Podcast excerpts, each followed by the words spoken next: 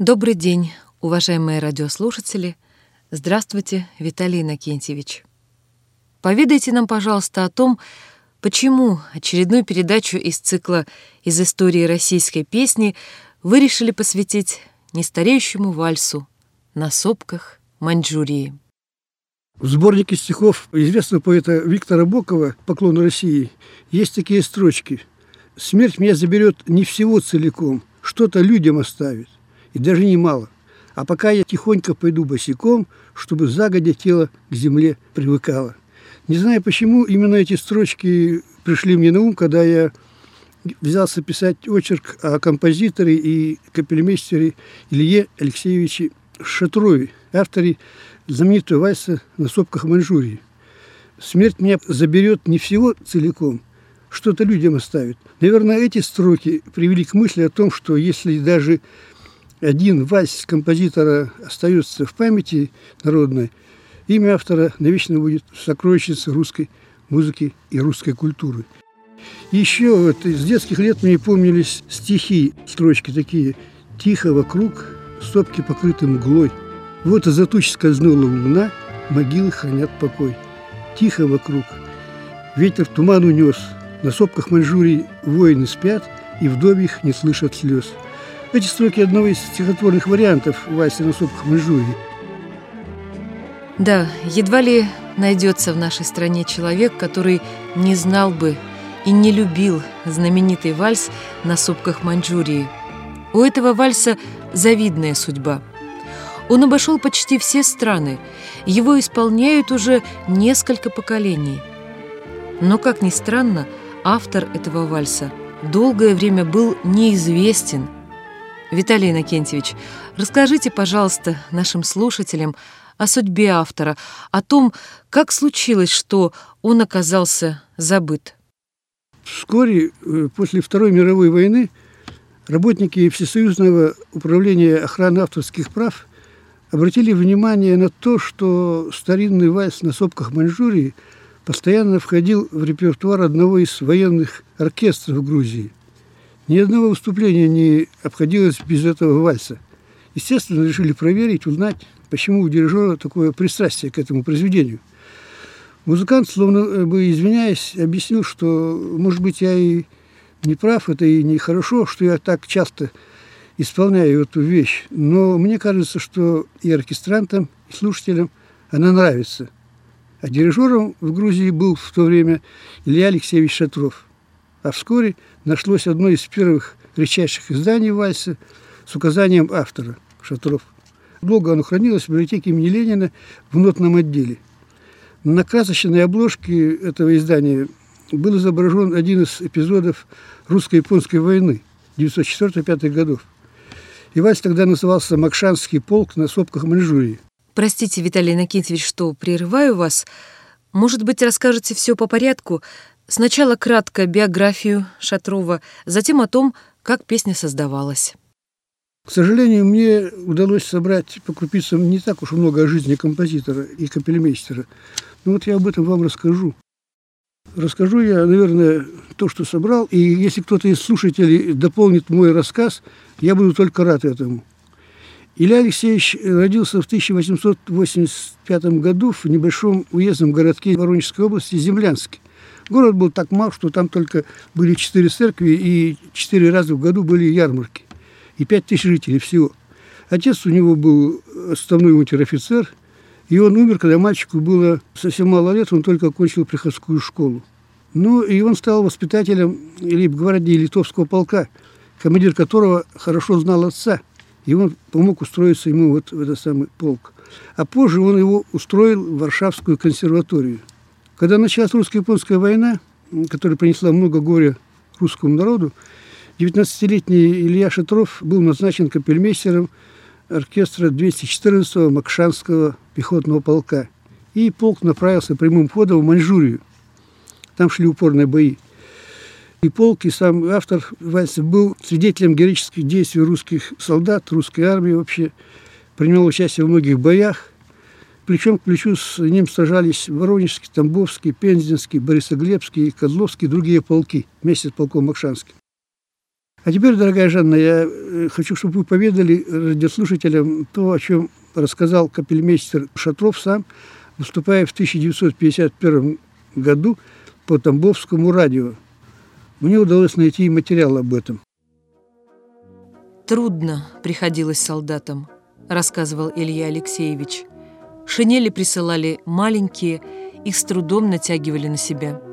Ботинки давали гнилые, пройдешь день по сопкам, остались одни обмотки.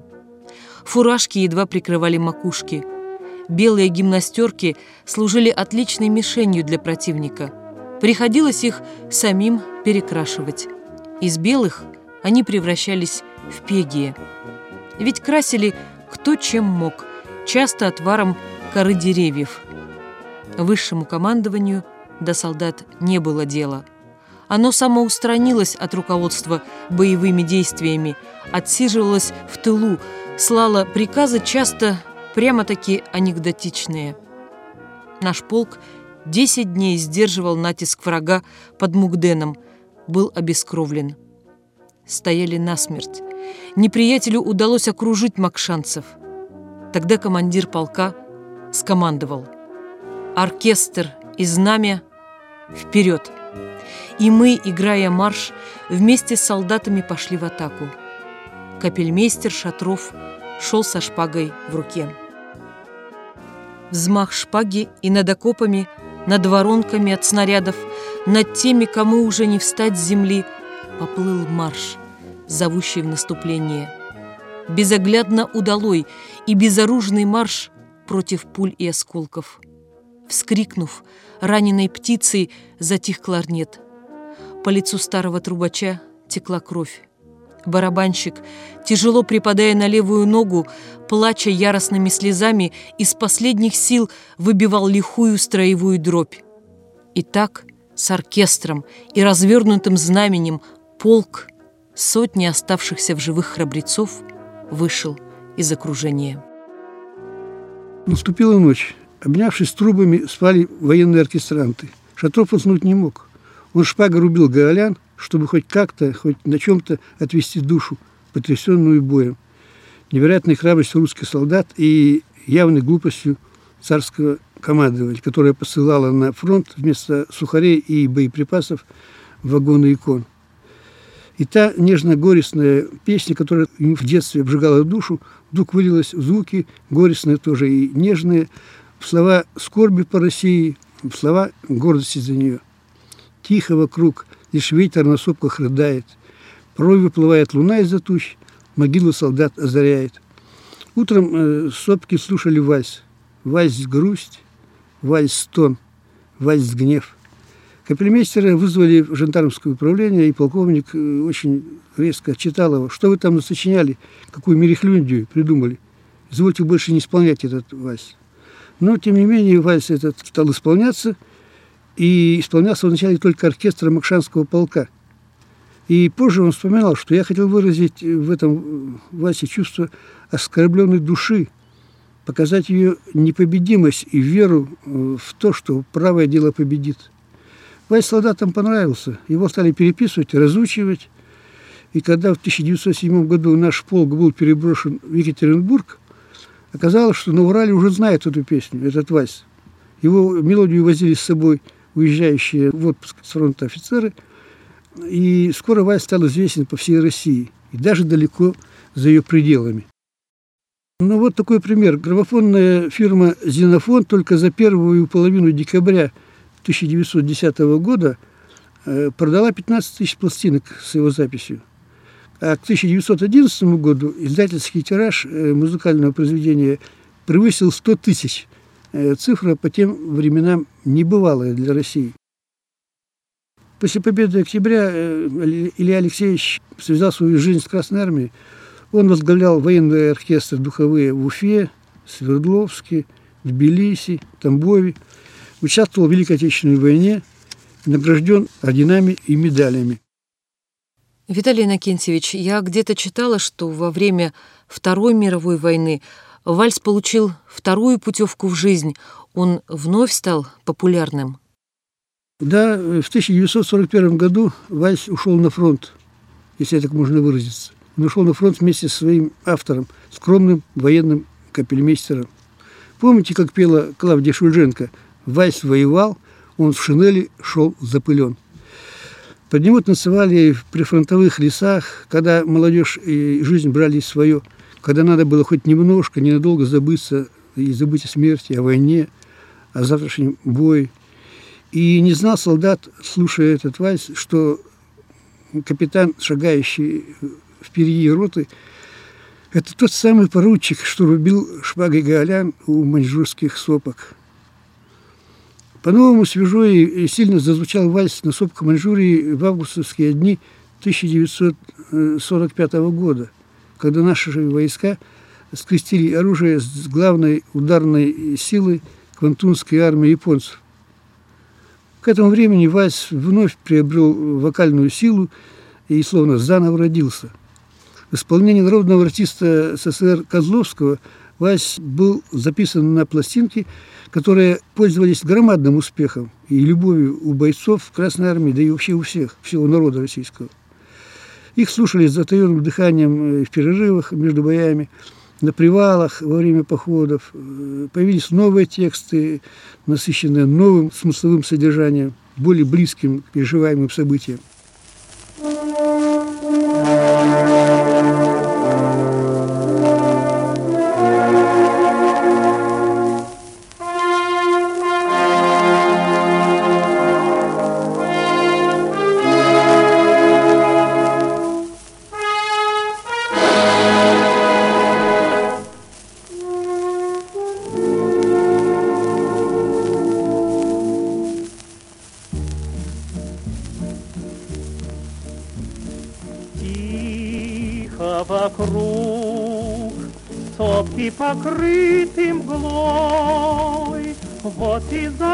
Туч блеснула луна, могилы хранят покой. Белеют кресты, это герои спят, прошлого тени кружатся вновь, о жертвах боев твердят.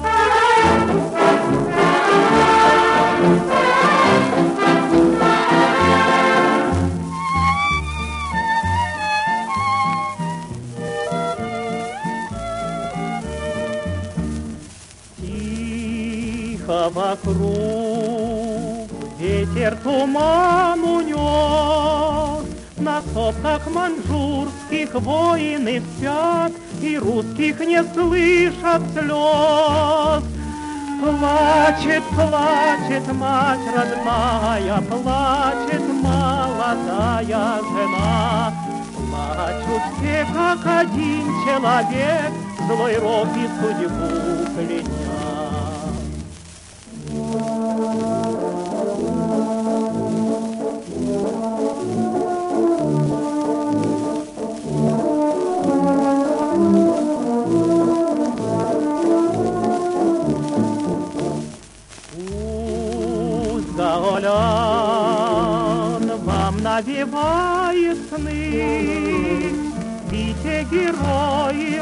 Русской земли, Отчизны родной сыны. Вы пали Русь, погибли за отчизну, Поверьте, мы за вас отомстим, Исправим мы славную тризну.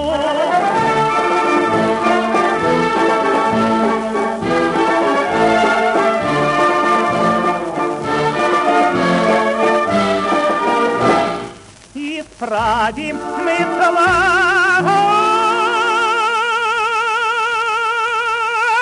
славную тризну.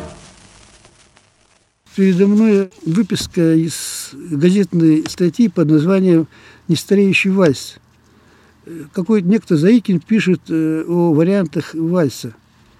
Среди этих э, произведений особо выделяется стихотворение поэта-дальневосточника Петра Комарова.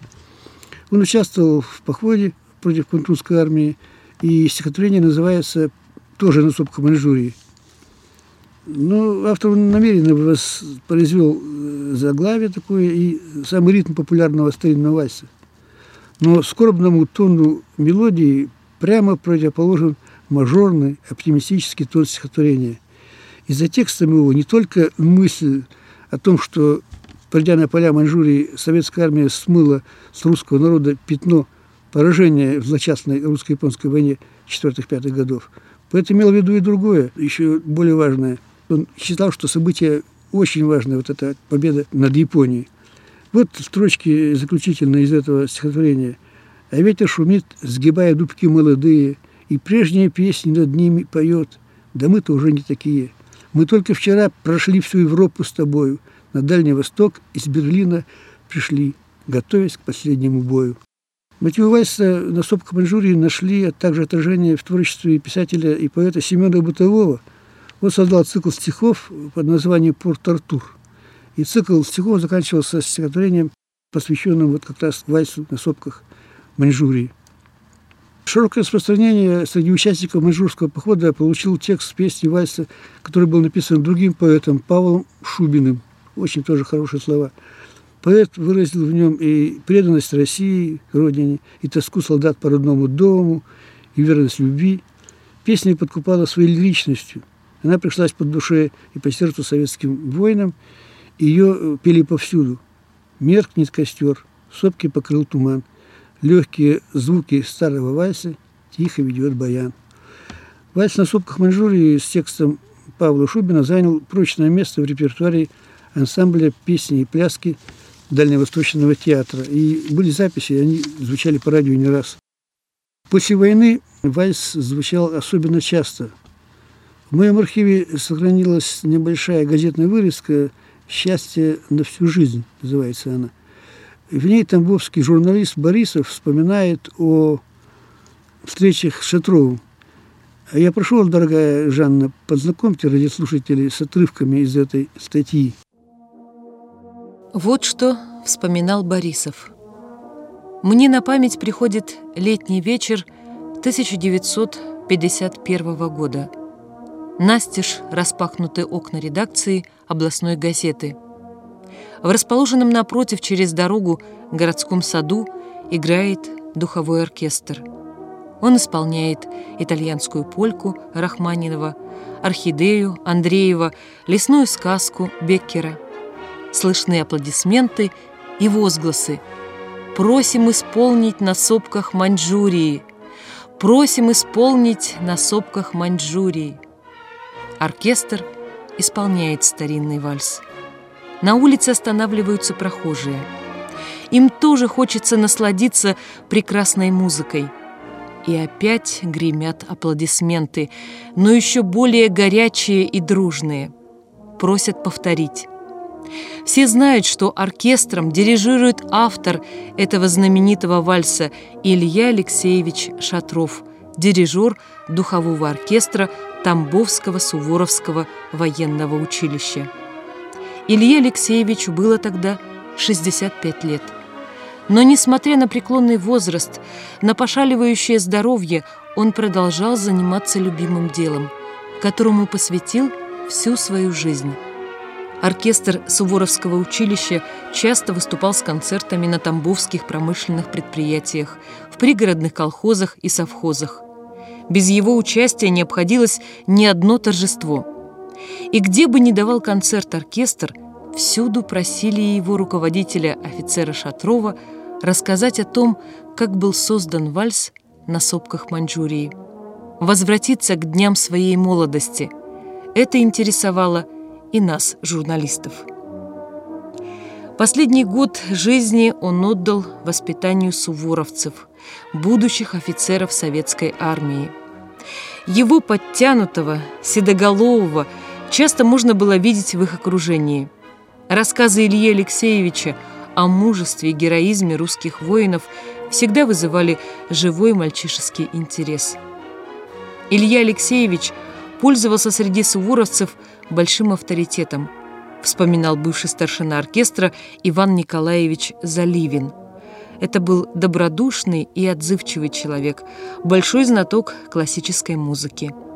Любовь к музыке он прививал и своим воспитанникам, убеждая, что она поднимает и облагораживает человека, укрепляет его достоинство и веру в свои внутренние силы. Кроме вальса на сопках Маньчжурии, Илья Алексеевич написал еще несколько вальсов, но они особого распространения не получили. Его первое произведение, рожденное душевным порывом, стало народным, а это уже очень много. Умер Илья Алексеевич Шатров, 67 лет, в Тамбове, похоронен на городском кладбище. В областном краеведческом музее хранится богатый нотный архив Ильи Алексеевича, в том числе одно из первых изданий бессмертного вальса на сопках Маньчжурии. В городе чтут его память.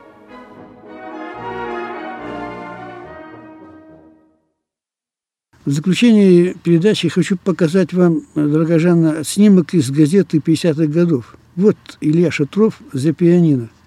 Видите, вот. Э, он в окружении суворовцев. Виталий Иннокентьевич, снимок, безусловно, редкий. Выглядит здесь Шатров бодро, подтянут по-военному. И видно, что ребята любят его.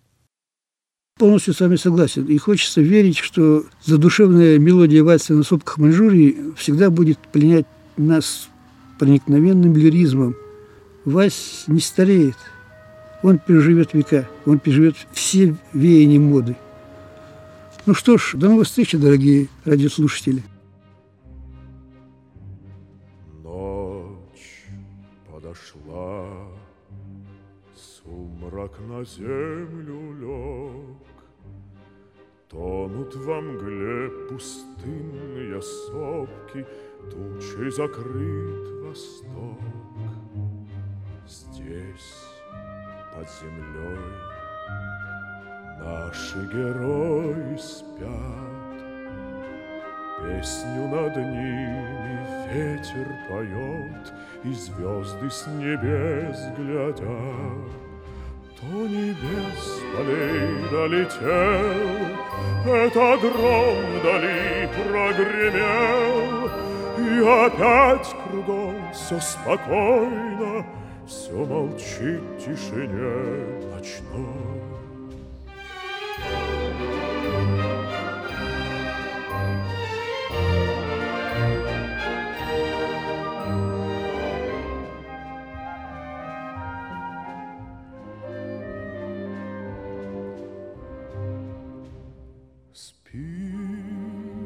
бойцы, спите спокойным сном.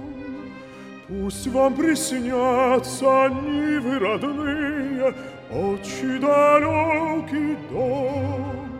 Пусть погибли вы в боях с врагами, Подвиг ваш к борьбе нас зовет, Кровью народной омытое знамя Мы понесем вперед. Мы пойдем навстречу новой жизни, Сбросим бремя рабских оков, И не забудут народ и отчизна Доблесть своих сынов.